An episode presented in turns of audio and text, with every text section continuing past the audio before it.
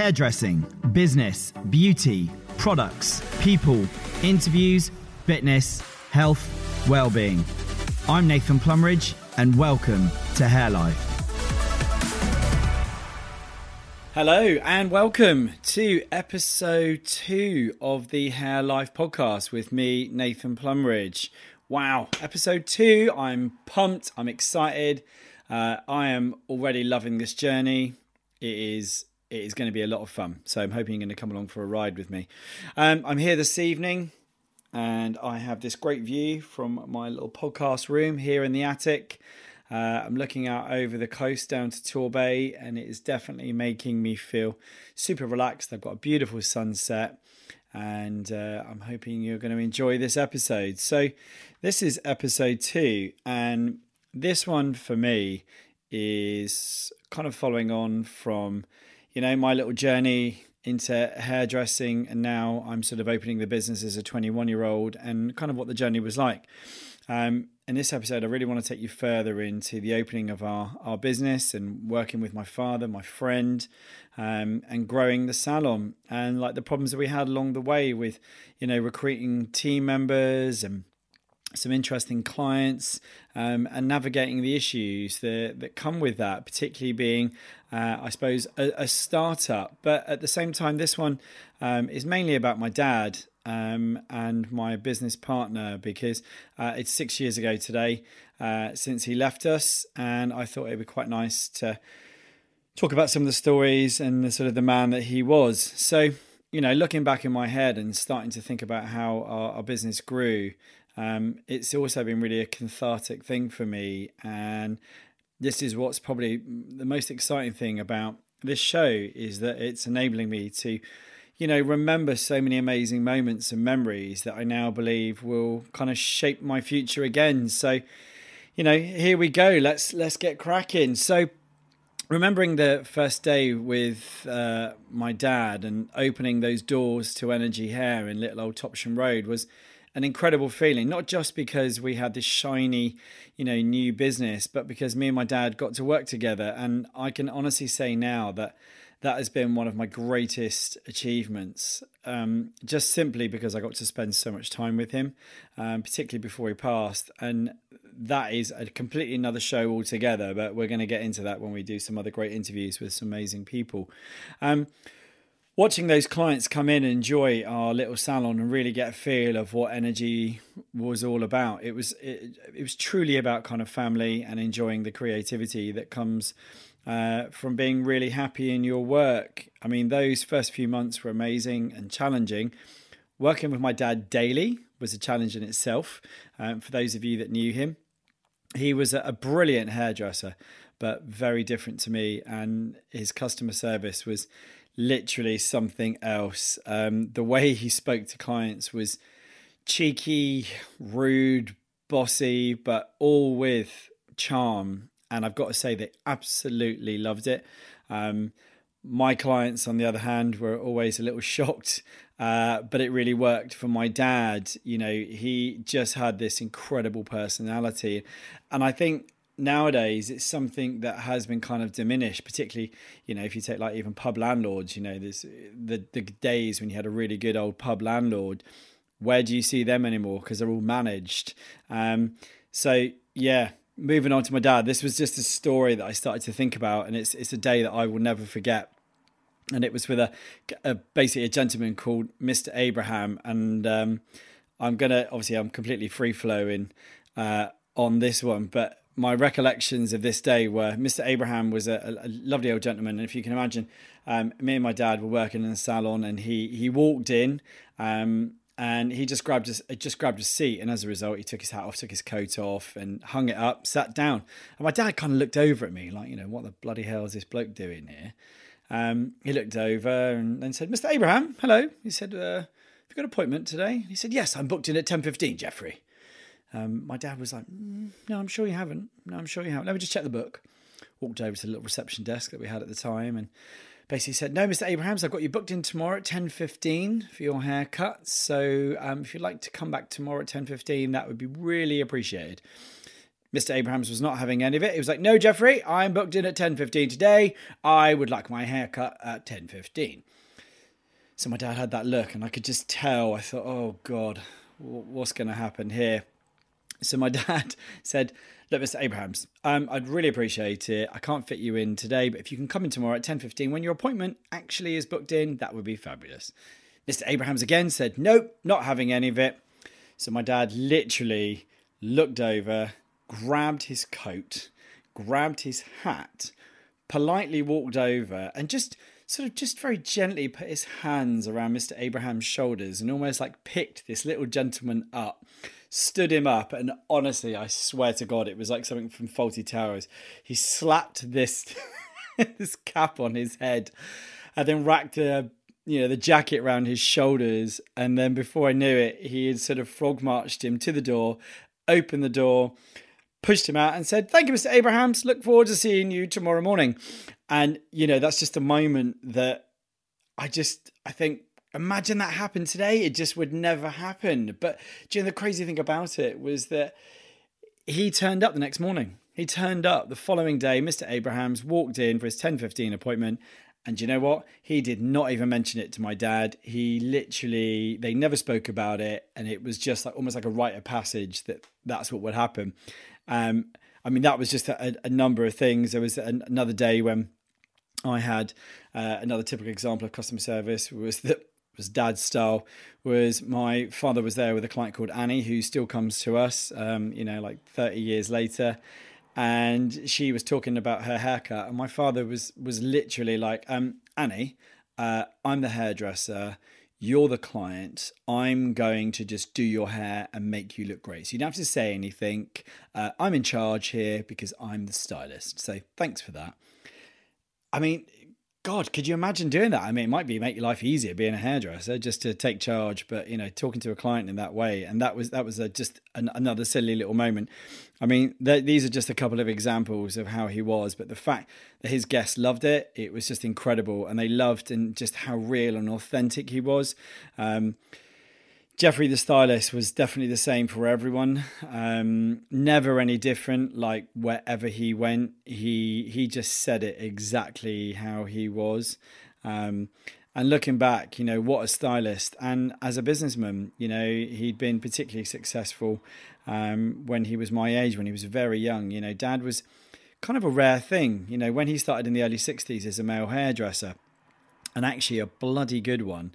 Uh, he won the British Championships in hairdressing when he was 17 years old, which uh, was the first time he'd ever entered it. And you know, he went on to open his first salon at 20 years old. Um, and you, you know, can you imagine during the 60s being a 20 year old male? You were you were pretty special. Um, and Jeffrey Haircare was like the the name. Um, and over the coming years, he ended up having like another three salons. Um, grew, took on more people, um, and the businesses were earning pretty good money. I mean, if I think about it as a youngster, um, we had a great lifestyle. Uh, my dad used to say it was, you know, all good cash under the mattress. That's what these salons were. They were good earners, my dad would say. Um, and honestly, like, that's kind of where the cash went. It went under the mattress, but it also went into a lot of lovely cars, uh, and then a beautiful family home, and a lot of fancy clothes, and a lot of parties. Um, my dad and my mum loved parties. There was always people around for drinks. I mean, God, you know, you go back to that time. What was it? Prawn cocktails, vol au you know, glasses of Babycham. I mean, they were living the life, and he he did. He earned a lot of cash, but he also he spent a lot of cash. But he definitely enjoyed it on every level, um, and it's probably a habit I think I've picked up.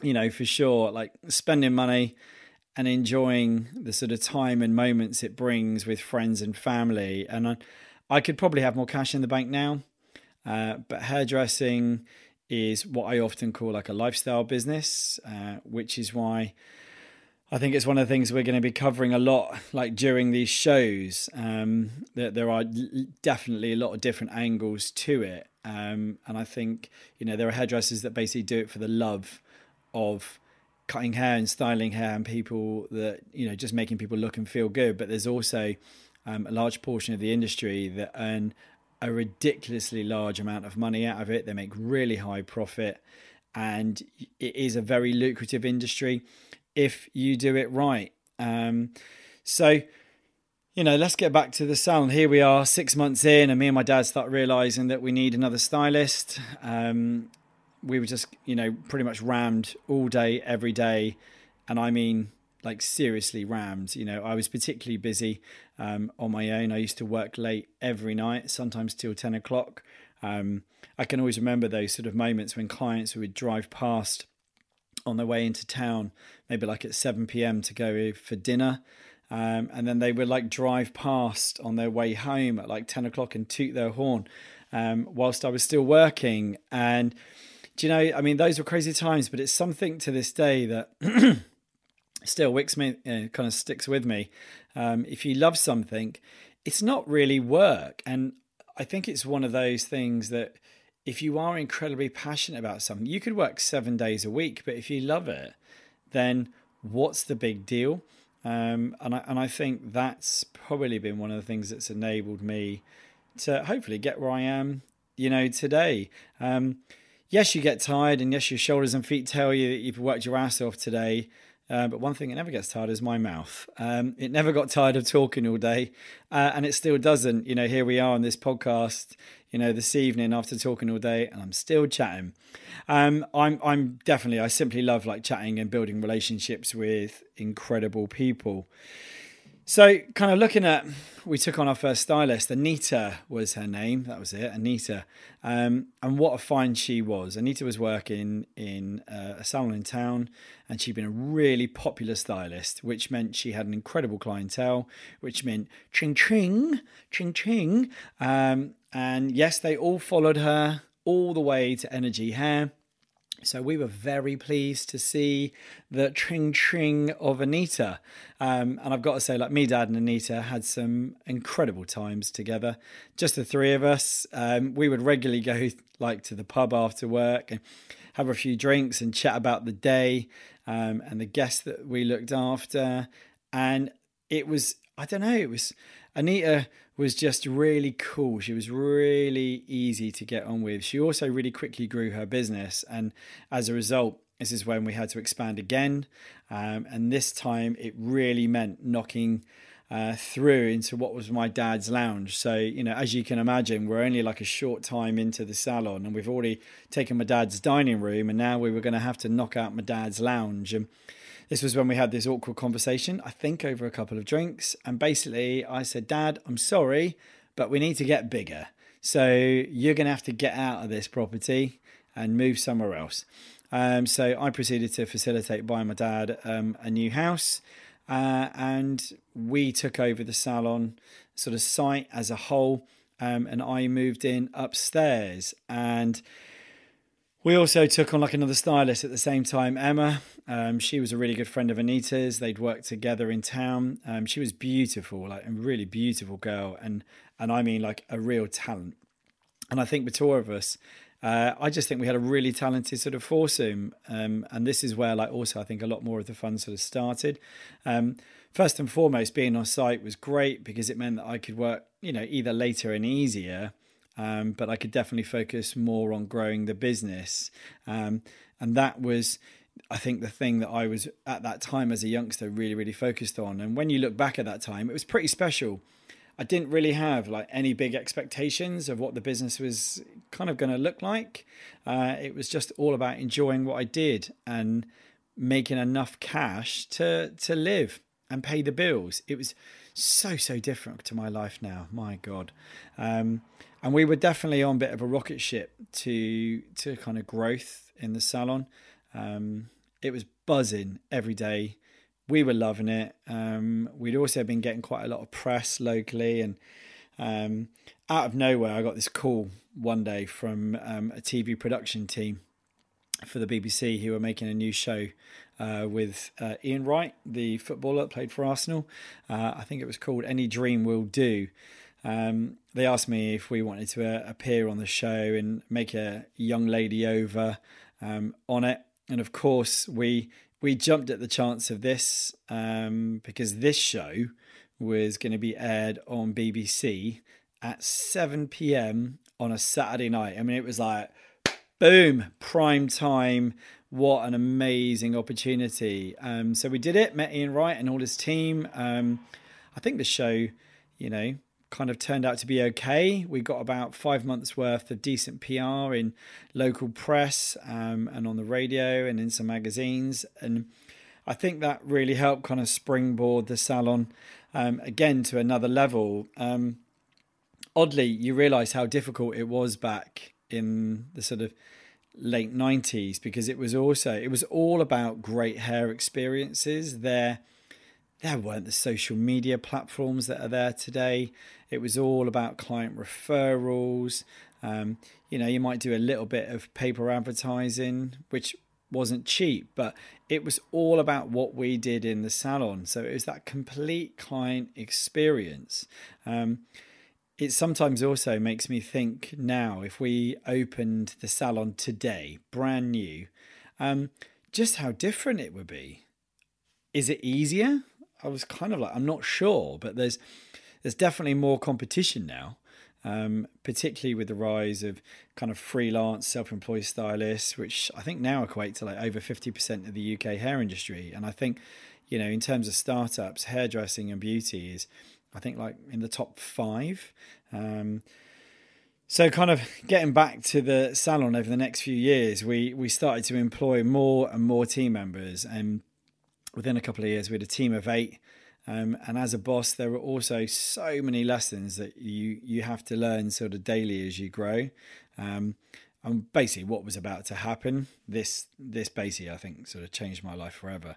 So like every business, there are times when you have a a bad apple. You know, we love saying that a bad apple. Um, but we definitely had one, and this bad apple was turning the rest of my lovely bunch very brown. Um, we had a couple of situations happen, and we had to deal with it um, in the way that we thought was was best. Now, at this stage, uh, my dad's HR was not great. Um, and then, to be honest, uh, neither was mine. We were full of our own shit. Um, we were we thought that no one would ever leave us. We thought we were absolutely the dogs what's it. We were packed out. Everybody was doing really really well. Um, so we never thought that this would kind of happen. And we had a very lengthy discussion with some of the team. We had a few raised voices. And then suddenly out of nowhere, my father chirped up uh, with, with, well, if you don't like it, you can fit in or you can off, um, and reinforcements will be on their way. Um, well, as you can imagine, I'm sat next to my business partner and I was quite shocked. And at that point, I, I kind of had to stop the meeting because number one, I didn't know there was any uh, reinforcements, whether they were on their way. Um, and it really wasn't a situation where I wanted to lose a load of people. And then, as you can imagine, needless to say, the next morning we had five resignations, like five stylists um, handed their resignation into us. Um, and you know what? There just really wasn't anything I could do. I think at that point, um, they had just sort of seen that my dad, in his eyes, just didn't really care. If you didn't want to work with us, then that was that. Um, and I have to say, like I, I really did feel physically sick because for us at that time, we we literally had like quarter of a million quid just walk out of energy. Um, and there were just three of us, literally three of us, um, me, my dad, and lovely Beverly. And at that point, I I really did. I thought the salon was over. Um, and I think you know sometimes in life these things you know they're sent to try us but you you look at it at the at the time when it happens and it feels really bad. Like that's it. There's nothing else that's going to get in the way. But actually you know it kind of turns out okay. Um, and that uh, for us i suppose is exactly what happened we ended up working you know our absolute asses off for six days a week 12 to 14 hours just to keep clients happy. We didn't want to lose people. We went into full you know let's just look after every client. Obviously there was no you know then you did everything in a book so it was a contact phone number and we were trying to contact people um, and just let them know that we would look after them, we would fit them in, and we would work around them. And you did whatever you needed to do to keep those clients happy. Um, and you know, I suppose that for us was also like a huge turning point because we ended up recruiting pretty much an entire new team of really talented stylists. Um, and I vowed from that day forward that I would never let that happen again, or I would try to um, to not let it. And I think that there's certainly a lot of lessons that we got out of that. So here we are. Thanks for listening. Um, I honestly can't wait to talk to you again in the next episode. Um, remember to follow me on Instagram and on Facebook. Um, please give me a review and let me know how I'm doing so far. Um, also, sending requests on content you'd love to hear about to nathan at hairlife.com. Uh, and I will get back in touch in the next episode. So I look forward to seeing you then. Take care.